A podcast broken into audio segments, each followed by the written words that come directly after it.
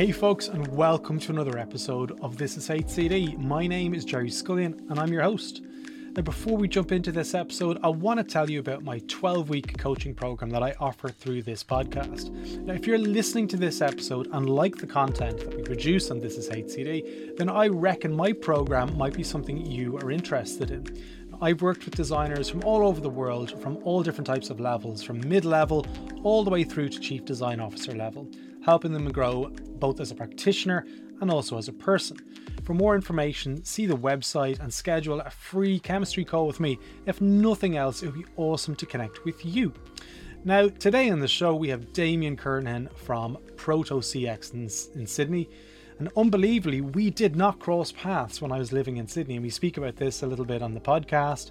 But I 100% know of Damian's work from when I was living out there and in this episode, we speak about all things service design and we go into the, the role of personas in particular. We discuss, you know, are they the best use for, you know, certain methods and generally discuss their validity, but um, also how that's related to both design and journey management. Okay, so for anyone who's interested in journey mapping or visualization, then this is an episode I know you're going to love. It's a great opportunity to hear about Damian's experience and perspective on the state of design, and more specifically on service design. Okay, it's a really great one. Damian is an awesome guy. I just wish I had had the opportunity to connect and go for a couple of beers with him when I was living out there. I know you're going to love it, so let's jump straight in. Damian Kernahan, I am absolutely delighted to have you on the podcast. I feel like I know you.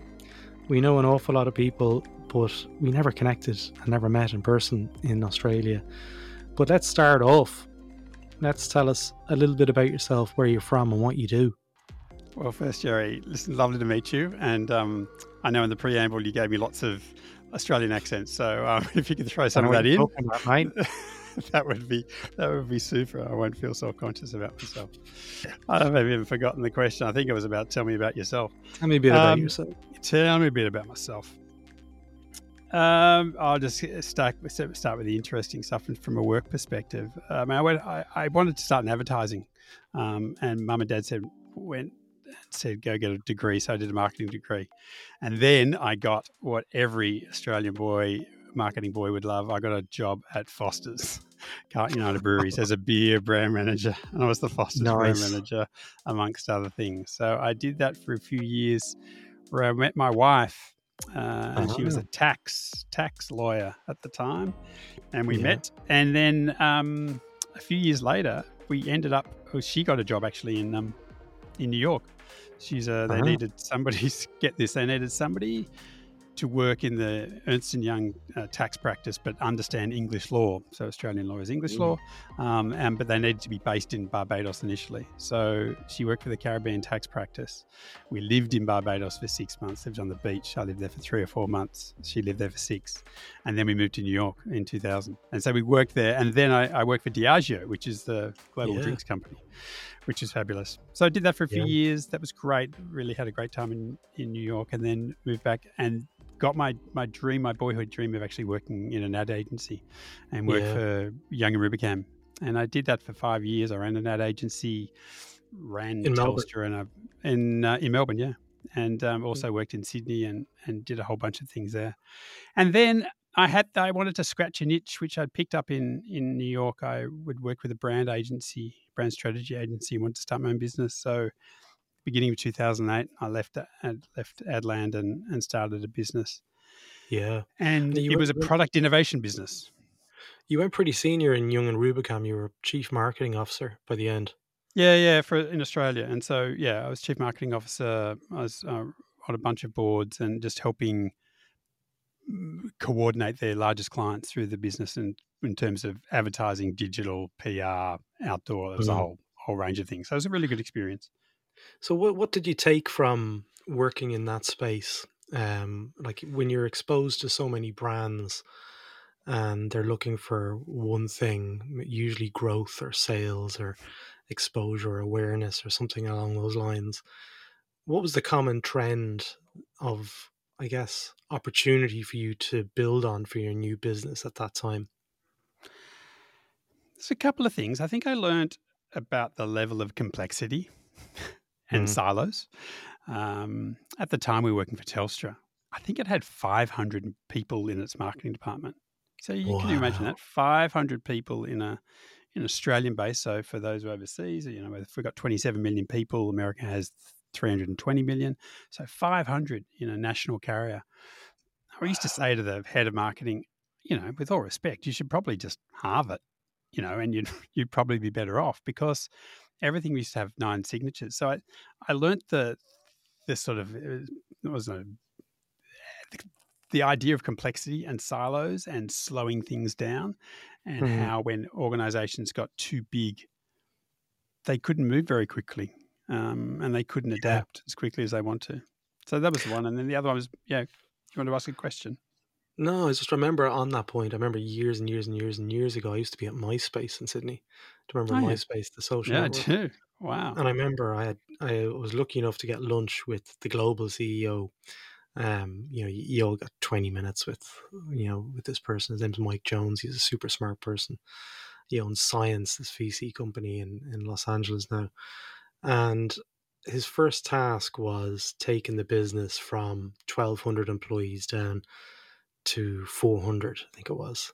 And i was like so that was your week one. What was that like? And i was like why did you do it? Like because he was firing all my mates. He was firing all yeah. these people i knew and worked with in la and he was like oh what was happening was we would all go into our little silos on the monday and we'd all work really hard and then on the wednesday someone's job was to get the chairs ready for the presentation on friday. They get all the chairs set up from on thursday they do the dry run and then on Friday they do the presentation, and then on the Monday they'd have to clean the chairs away. And I'm like, okay, I get the point. You don't have to labor it. He he was like, it, it just became so hard to get alignment with yes. organizations that size, and it just it's really hit home. That was the first time I really I really thought about the bigger is not always the better. Yeah, and it's tough for them. So I'm not having a go with them, mm. but um, I'm quite negative on personas. So you know, yeah. I put out a lot of posts on why they don't work, and and and I think I learned about that that there because and to be to credit, they had sort of eight segments. So you can't knock segmentation. So I'm not knocking segmentation. Yeah. Segmentation is a good thing. And, you know, there's old people want something and a younger person wants something and a family wants something. I, I get all that.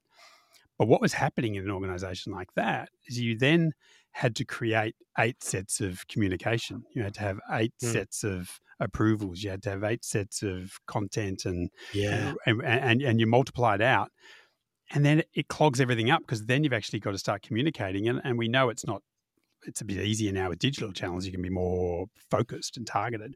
But mm. if in those days we were putting money out on, you know, 1200 TARPs a week on, on TV. You can't have all eight segments.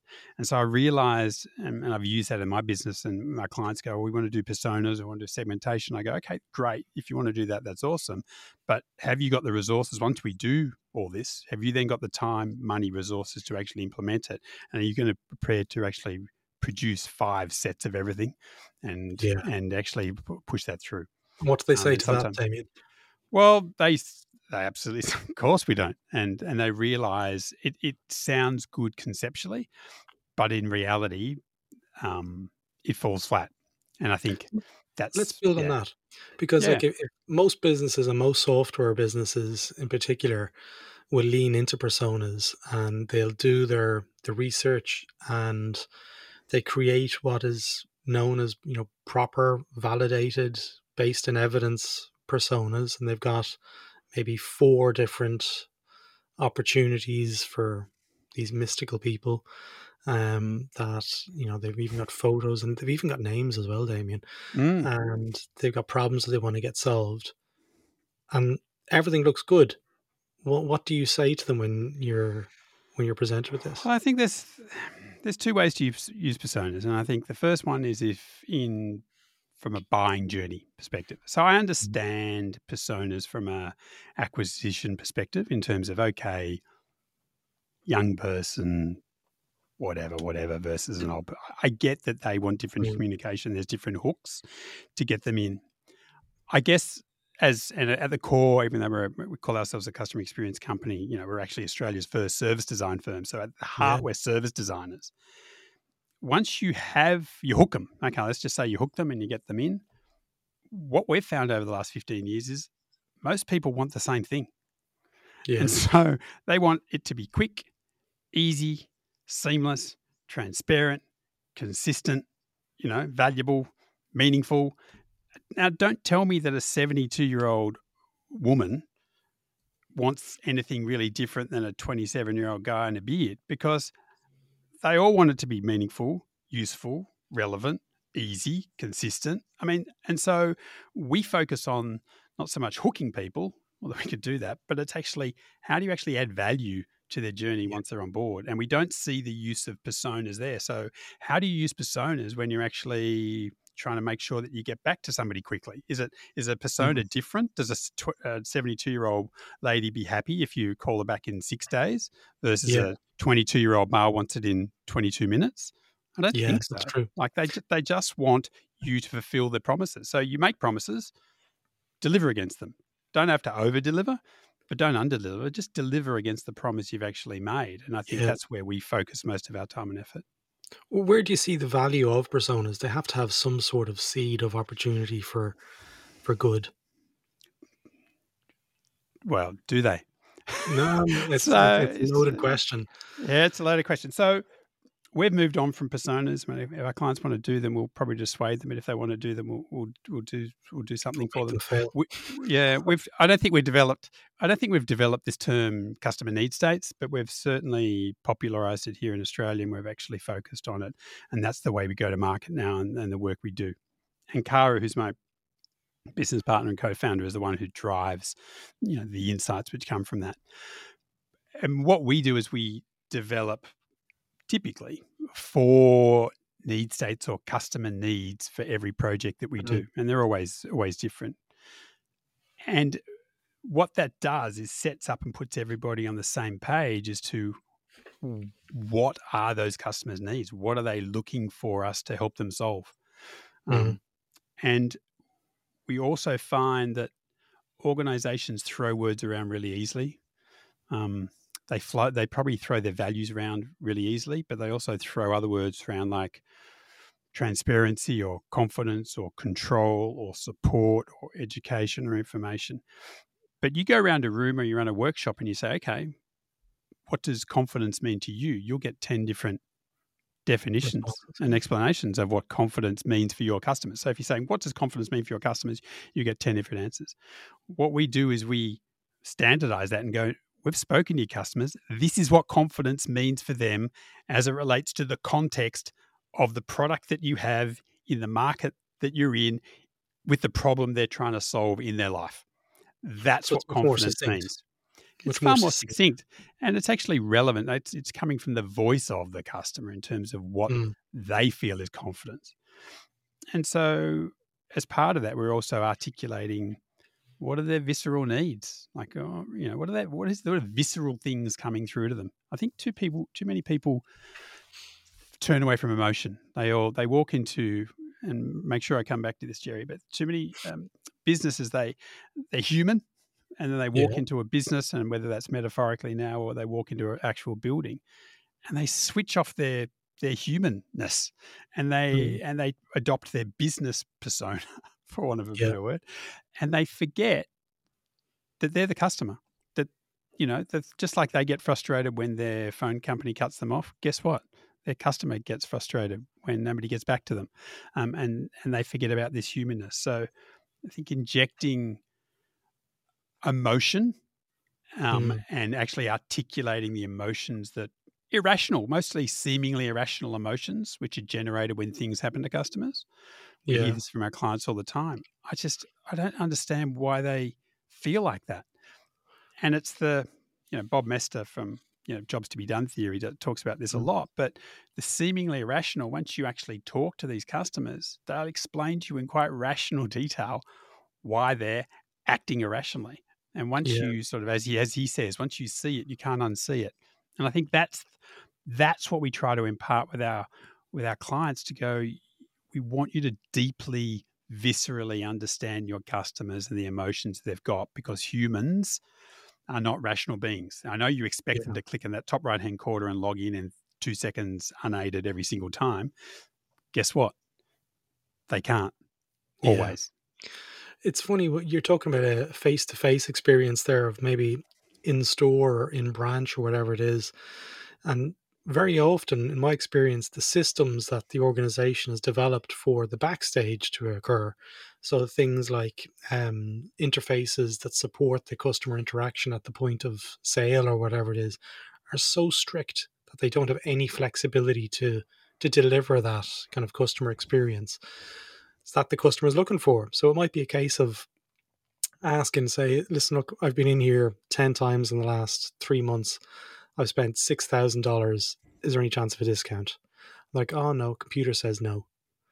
I need to go to management. And I like those kind of systems, they just don't allow the, the human experience to occur as much anymore because head office, you know, kind of design these systems that don't allow those human experiences to occur in your experience, you know, is where is that coming from? Is that something that um yeah, I see that all the time. That's coming from because they don't truly understand their customers. We go Mm. into organizations all the time. They go, well, you know, we know who our customers are. We understand our customers. And I think what we've, Kara and I have come to understand is that they're talking demographics and psychographics and all that type of stuff. hmm, What they don't understand is the frustrations and the triggers and those seemingly irrational things that drive them. I mean, just to, to bring up the point that you talked about just then, you know, if I've been a customer and I've spent all this money, if you had spoken to your customers and enough of them, not that many, mm. but eight to 10 of them, they would tell you, like, I've, in, I've spent 20 grand with you. Like, where's the freaking love? You know, where is the love? I'm giving you a lot of love and I want a bit of wiggle room. And, you know, we've done this. I can't remember which client it was, but I remember a few years ago, one of our recommendations was like exactly that. Like you, this, these high end clients have spent a lot of money with you, but when something goes wrong or they do something, they miss, they, you know, they're supposed to do something on a particular month and they don't, you slap them. Mm. It's Yeah. like, can't you just give them a month off and hey, warning, say, hey guys, you're supposed to actually do whatever you're supposed to do. You didn't do it this month. You've been a good customer. I'll give you a, a free month or two months off, and then, and then you know, two months down the track, it happens again, you have a different conversation. But for us, it's not this deep understanding of it's. There's this thing where, um, for brands and customers, it's not fair. There's not Yeah. an even thing. We as customers expect more of brands than probably they should do for us. Is hmm. it right? Is it right? I don't know if it's right, but it exists. so you Yeah, that- have to you have to work with that the fact that we Mm. just have this sense of we should be getting more from you. You should be actually delivering more value for us. but it's also the businesses that are doing it really well and they over deliver kind of the baseline moves so they kind of go i've had a great experience with this business over here they were able to respond to my problem within you know an hour and i got a phone call back whereas now i'm standing in line and you're passing me a piece of paper that i need to post the, there's that kind of disconnect Yeah. between the experiences so when some other business does it really well, it kind of pushes the, the bar a little bit further. Yeah, I think some. I, again, I didn't coin this phrase, but it's the last app used, and it doesn't matter whether the last app was a health app, and then I'm doing on a, um, I'm doing a, a retail app, and then I'm doing a government app or whatever it is. The as some, as you say, as organisations or brands start doing elements better, like we just expect it. Like on my my iMac now, I've got this little button which I just put my finger on and unlocks my unlocks my computer. Now the fact that I actually have to type my password in to unlock my computer seems like anathema to me. But yeah, my new baseline's for, gone from here to here to here. it's Um, always and, and well, it's always moving, and I think the point you make is about this these inconsistencies across channels Mm, we we see too many organizations looking for that. Let's delight the customer, and we'll pick this Mm. channel and give a signature experience. But you know, we've interviewed hundreds, I've interviewed thousands of customers over the last fifteen years, and what we've found is, as humans, we just want it to go like Yeah. that. Like it's either go at this level, go at this level, or go at this level. I don't care which one it is. But when I go to Macca's, I know I'm getting this one in McDonald's, Dublin, folks. in Sydney. Sorry, Macca's, McDonald's in Sydney, Dublin, New York. It's going to be, you know, consistently the same. And I you know what you're going to get. well, you know what you're going to get. And I've started using the term about this metronome, metronomic. Too fancy word, isn't it? But you know that that thing on a on a on a on a um, piano, which Yeah. just measures put your weight on metronome. And it's just, so, how do we make services metronomic? Because products are products are actually released from factories. This is the difference between products and services. A product is released from a factory and it has to work because if you return a faulty product, they have to give you another one and put the other one in the bin and it costs them a whole bunch of money. But every single day in the world, faulty services are launched every single day. So, what do I mean by that? Hmm. Insurance companies sell life insurance. They go, well, people have life insurance. They probably have cars. Why don't we launch car insurance? And they've got the actuaries and they've got the brand and they've got the distribution channel and they put something together and they, they run it out the door. But they haven't really designed the journey for the customers and the drivers and their needs mm-hmm. in a really detailed fashion. And as a result, it doesn't break. It, it breaks. And, and you know, and a lot of the time you have to put up with it, sadly. And then we, they get designers in to retrofit. They kind of say, okay, well, it's not working, it's breaking. And they've kind of launched something without the involvement of design. And then the designers are required to fix it.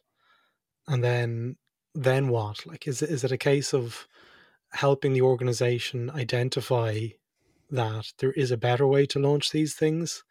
There is a better way to determine the need states up front versus launching and then kind of trying to catch the rain after it's been launched and trying to fix something that's constantly moving. Is that kind of where you see the opportunity? It's kind of twofold. One is helping them fix the existing services, and two, helping to cultivate a better understanding and how to design these services. Yeah, absolutely. I, uh, we're seeing it more and more, but still probably not enough. Yeah. And that that we, we go back to this thing, this idea that CEOs or senior leadership go, we know our customers. I mean, and they look at the customer experience team and they go, guys, surely we, we know who our customers. Surely you can fix this. But it's it's pretty hard to read the ingredients from inside the jam jar. yeah, And well, there's also um, so I think that's difficult for them. And so I think it's one, they expect their internal teams to be able to do it, but they forget Mm. there's internal bias.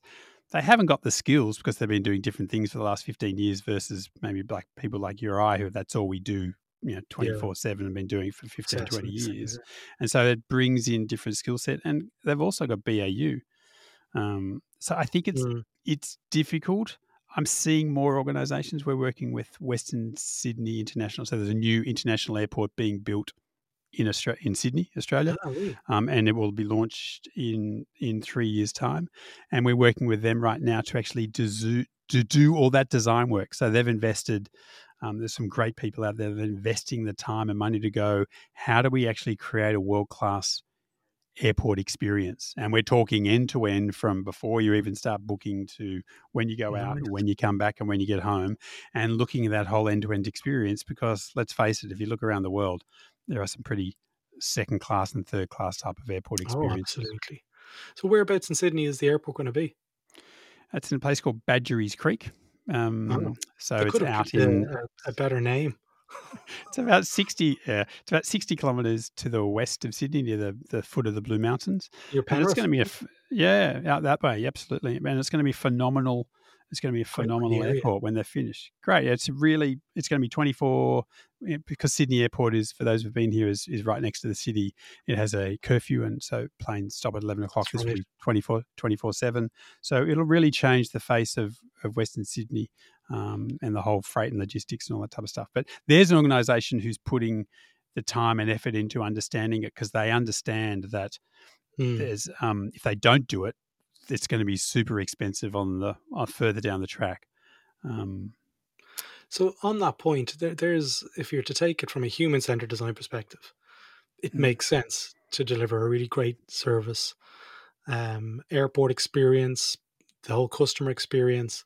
But then as we zoom out and we think in terms of Earth-centered design, is that the right place to be sticking an airport at the foot of the Blue Mountains, which is one of the most spectacularly beautiful places? That's naturally going to disturb going to the ecosystems of probably lots of indigenous Yeah. um Well, area. yeah. So I don't think it's exactly at the foot, but it's it's been this this site's been yeah this site's been um, listen. There's not a lot of land, and, and uh, as a as a Sydney and a, as a country, we're growing our population, and there is no doubt that we we we need it. Um, I think it was identified probably 40 years ago, so this has been oh 40 years really in the been a while it's been a long, long time since this has been identified, and you actually need that space because it's a whole ecosystem, a commercial Mm. ecosystem that's going to going to build. So it will actually redefine outer Western Sydney, and it will be an, a really outstanding. Br- brilliant for. Parramatta and all those places where get, getting into the city is just like an extra 90 minutes on on terms of your flight times Yeah, absolutely. And I just want to pick up on something you said. You know, uh, designing a great airport experience, and sometimes people look at that and they go, you know, delight. We're not about delight, and I don't think Western Sydney are about delight. Although I probably shouldn't speak for them, but they're very clear about we want we are going to make a set of promises Mm. to future customers, and our goal is to be able to de- to deliver them. yeah And and you know, we say brand is the promise you make, customer experience is the promise you keep. We believe there are too few organi- we we believe there are a lot of organizations making lots of brand promises, and there's lots of marketing teams whose jobs are to make brand promises. And then you look around, you go, well, how many people are actually responsible for delivering against these promises? yeah And that's where we see the real opportunity for organizations. Don't over configure, don't go to delight. Not everybody has to have chilled water when they walk in the door. You just have whatever promises you're making, make sure that you're investing the time, energy, and resources them. to, to, to keep them. That's it. Nothing more, nothing less. Just do that. so who who who is empowered with keeping them then in your experience so that's That's that's, the- the, that's the challenge. most people would be like we would be nodding their heads oh, of course yeah we want to Sure, keep them sure. but That's, who that's the the people who interact with challenge. customers is it Yeah, that's the challenge because most organizations are structured in functions or by departments. And as you and I know, yeah the journey that a customer goes on crosses across all those departments on a daily basis. yeah And there are very few organizations who have set up their business to go, we're not selling um, car insurance, we're, but we have an owner. And I think Suncorp in Australia have done this, although I'm not too close to them. It's an insurance company for those who don't know it. They've head up, set up ahead of the mobility journey or something like that. okay So mobility, car. So we're thinking about all the jobs around mobility, car being one of them, and car insurance being a further subset of that. Again, I'm not close to it, but it's an example of when you do that, then you can look at the whole end to end journey and start understanding how you can orchestrate and stitch all the touch points together versus I saw this thing. I don't know who it was. Some great design, American design firm did a presentation 10, 15 years ago when I went, I went to Europe and saw it. And they had a website up. And and what they did is they then had an arrow pointing to all the different components. So this is controlled by marketing, this part's controlled by legal, this part's controlled by sales, this part's controlled by people in HR, this part's controlled by operations, this part's controlled by you get the idea. And so just look at any website and go, it has eight people in control. And that's just the website. We haven't even actually got to delivering the product. absolutely And so that Get on banking is what we and that's what we see as the challenge. I mean, I think the chief customer officer's role is to start. It's not to be responsible for having to do all of it, but to be able to orchestrate it and and and look through the lens of the customer and stitch all and connect all the departments up so you're sharing information and aligning, getting alignment. Um, I th- Mhm. That is a missing skill, which I think needs um, amplifying. So you've got chief marketing officer, chief operating officer. You've probably got maybe in some progressive companies, chief design officer. Who Chief customer would you officer. see? Which one? Chief customer officer as well. chief customer, chief customer officer. Do you think that role and that, I guess, accountability to ensure that that's getting looked at and evaluated, is that the chief customer officer? I think in some instances it is. Sometimes it's the head of operations. Um, So Mm. the chief operating officer, because they're trying to configure all together. We don't see too many chief marketing officers taking on this responsibility. It's not a criticism, Mm. um, but their skill set has normally been about in the making promises business, Sure. um, and they're very very good at that. Um, and and also in terms of marketing, people often say, "Oh, marketing should do it." Whenever we see like a customer journey map from a marketing with a marketing lens, it's about how, all the opportunities to actually communicate or sell or cross sell Yeah. stuff to customers or consumers. It's not take that's an inside out perspective and just how to how can we sell more stuff or communicate more stuff versus what's the journey that the customer's going on and what are all the things that we need to do internally to actually deliver on that Mhm. and that could be you know call center could be legal could be billing and i'm not sure that the marketing a lot of the marketing i'm not saying all but i'm not saying a sure a lot of the chief marketing officers have that capability to actually understand or have the Yeah. experience in that area so i think coos so chief operating officers yes chief customer officers yes sometimes we even see the ceo because they're the ones who are worried about The all- ecosystem. all the whole ecosystem yeah Yeah. Chief revenue officer is probably one that if there were in the organization, you have somebody who's accountable for the the growth, and there is an investment opportunity then from the CRO to say, um, well, it makes good business good business to actually you know invest in this because we know that customer experience there's there's enough reports out there at this stage. If you invest there's an ROI in it. So the CRO might be the person that be accountable for this. Is that what do you think? Yeah, I, I- I think it definitely much more an acquisition. So I think you're right. So conceptually, yes, I think chief revenue officers should do it. I see when a lot of the communication I see from CROs um, and agencies who support CROs, it's far more in the acquisition space. Like, Yeah. how do we actually get them in? It's less about the customer success component of that, which would actually Mm. keep them in. Um, so I'm not against it. I mean, I, I'm for anybody who's willing um, To step up. to step up. And, and interestingly, I would say two thirds to 75% of our clients over the last three or four years have been female. And so, and we've started, Karen and I've started thinking about that and, and where we've got to Hmm. is, and this will be controversial for some of the males, but really led by really, we've got some really chief, smart chief customer officers as, as clients, female clients. But you know what? They're humble enough to go, I don't know the answer, but I'm smart enough Yeah. to ask the right questions. And sometimes, mm. maybe more than sometimes, too often, males, and I'm a, you know, white privileged white male, and it's it's typical. It's guys like me who think they have all the answers, and it's a sign of weakness not to have all the answers. Like how how do how do I not know how to stitch all this together and make it all work? Surely I've been in business, I've been successful, I'm earning a lot of money, I'm got a thousand people under my control. Surely I can get this done. And we're seeing females just willing to uh, say, "I- I don't know how to do it myself, but I know how to Yeah. ask the right questions, get the right people in, and orchestrate it so it does happen. And that I think is is there's an opportunity there it's an opportunity. Yeah. There was i just want to when you were talking there about great customer experiences and, and opportunities for people on the front line to make those judgment calls to enhance that experience i'm going to tell you a story here it's a little bit of a, a winding road but stick with me on it so for it. we're 10, 10 years married last week okay and Congrats. you know i've started taking up anyone who follows me on instagram sourdough bread i've started baking sourdough and it's a daily ritual so you have to plan ahead for the day and i love the process okay? And it takes me about 20 minutes. But we have a person that comes into the house and helps tidy the house and clean the house because we've got two young kids.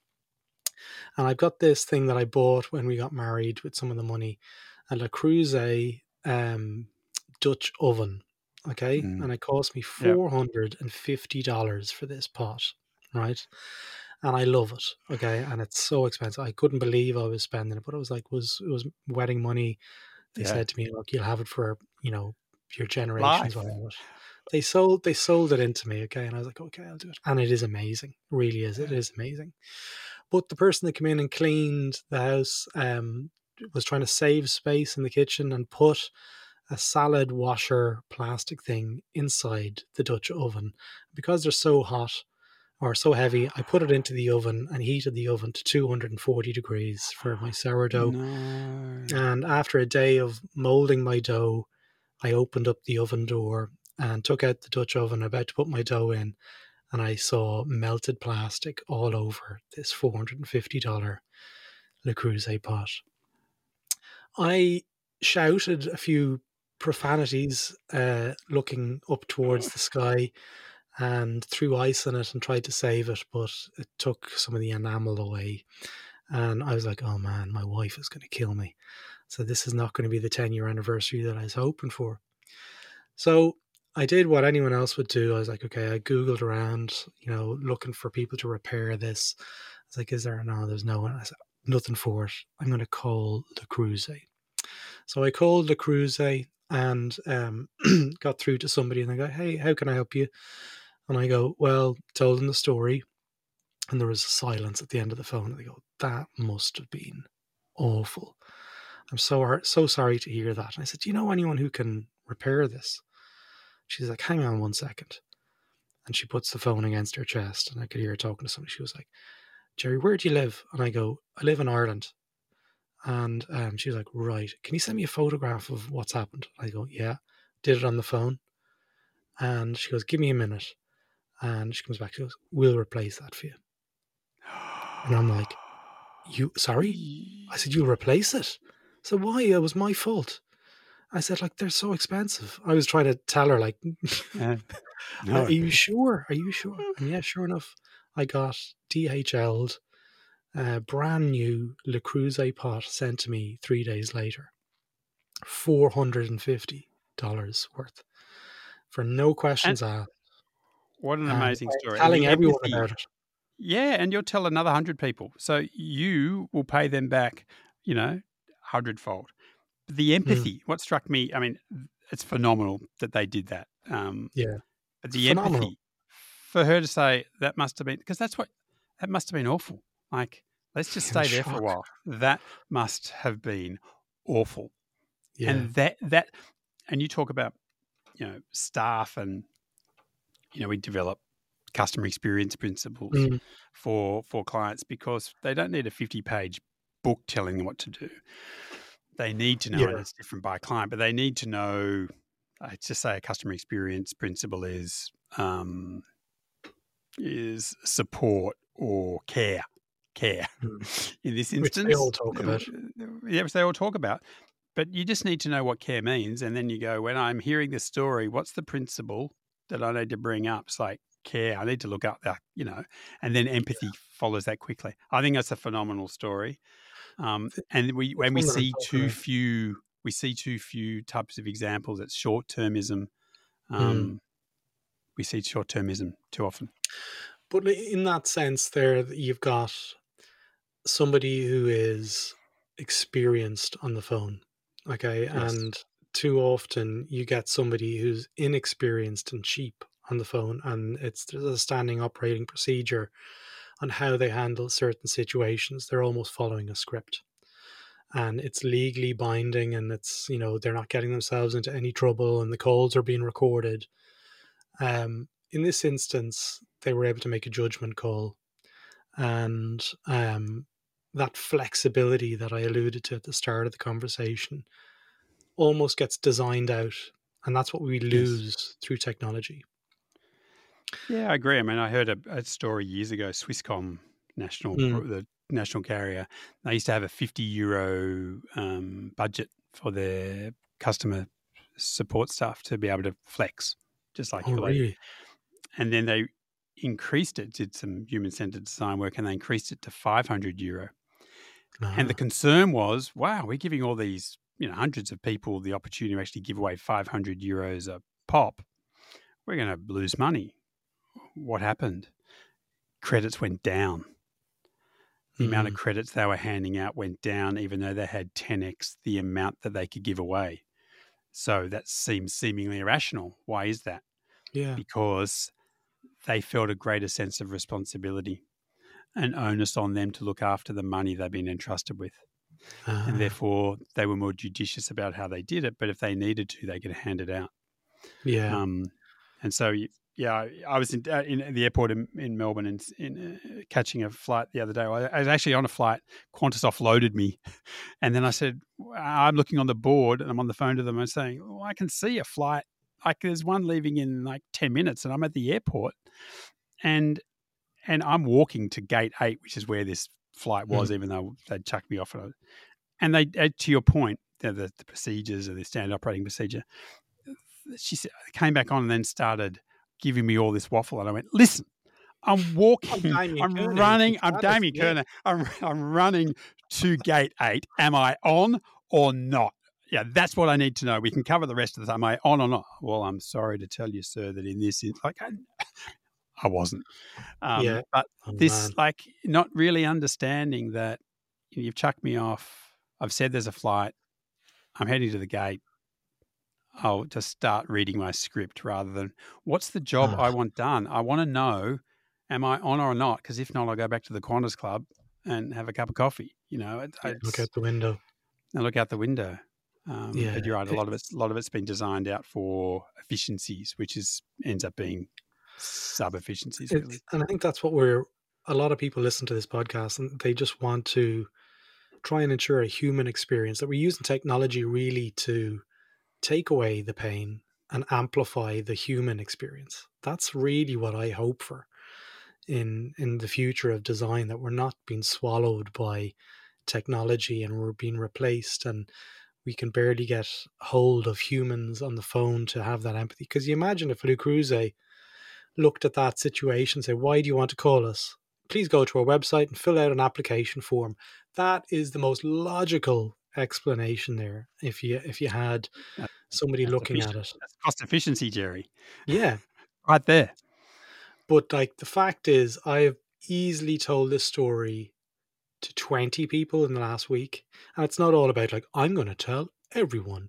That's not what it's about. It's really about that I am now a customer for life.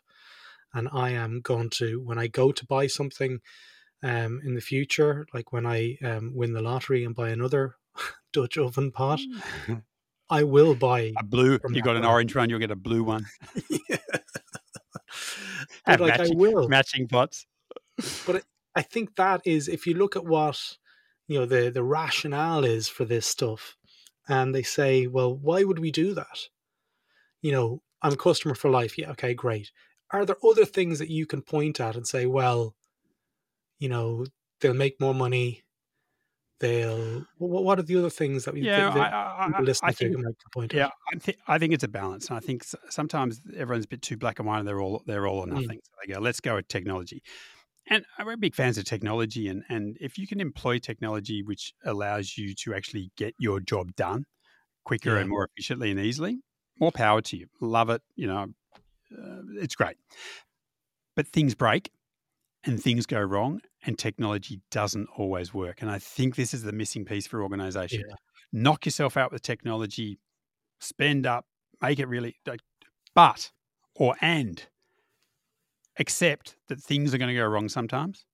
Yeah. Sometimes you're going to need human intervention. Sometimes you're going to need a friendly voice, and you need to have that technology and that at the same time that you can actually shepherd people through, get them back on the technology track. You might, it's just like a, a, a siding yard, a rail siding. It's like you were going along here, that's great.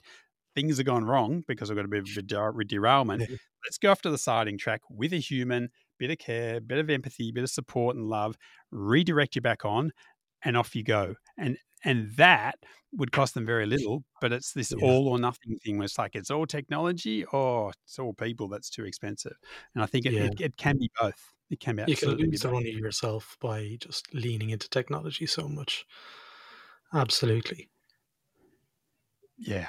Yeah, I mean, I love love technology. I mean, I did a, a, a CX and AI, you know, webinar this morning for, for about forty people, and and it's and it's you know, it was pretty simple stuff, um, and and it was for beginners, and so we were, I was introducing people to Chat GPT four as opposed to Chat GPT three, so that was where we're at. But it was blowing, even with some of the prompts, pretty simple prompts, but that was blowing cool. people's minds who hadn't and hadn't used it, and it, it is mind blowing when you actually see what, yeah. what's the, the next frontier. Of, yeah. Yeah. Look, Dame, we, we are wrapping up the the end of the this episode, so um, people I know will be really interested to learn more uh, about ProtoCX and what you're doing, and the the needs. What's it called again? Needs what? Customer ne- customer need states. Customer need the need states. Um, I'd love to learn more about that myself. Is there opportunities for people to to read more about need states, or what's the best way for people to to learn more about that? So I'm posting daily videos on LinkedIn. so daily just posting up. videos. I see it every day on LinkedIn. I feel like I know you. That blue background. uh, fantastic. Um, no, I'm loving. I'm loving doing it. So I'm posting a, a daily on LinkedIn. Uh, we've got a YouTube channel, Proto Partners, or yeah. just um, yeah, DM me on on LinkedIn, or just um, or go to protopartners.com.au and there's lots of contact stuff there. So yeah, I'd love to talk to anybody and yeah. explain it. Maybe we can come back another time. We can get we can double click on it you're you're always welcome back on the podcast. And look, I wrap every episode up, Damian, by thanking the guests for their honesty and their vulnerability, because I know it takes a little bit of courage to come on and just be having a free flowing conversation and uh, answering, you know, from the gut a lot of the times. Um, so I really appreciate you giving me your time this evening. I know you're probably getting ready to to head home and have dinner and so forth. So thank you so much for giving me your time today, Damian. I really, really appreciated it. Thank you, Joe. I really enjoyed the chat, and um, any uh, Damian Kernahan. So any any Irishman, I'm happy to talk to or have a beer with. So thanks for your time.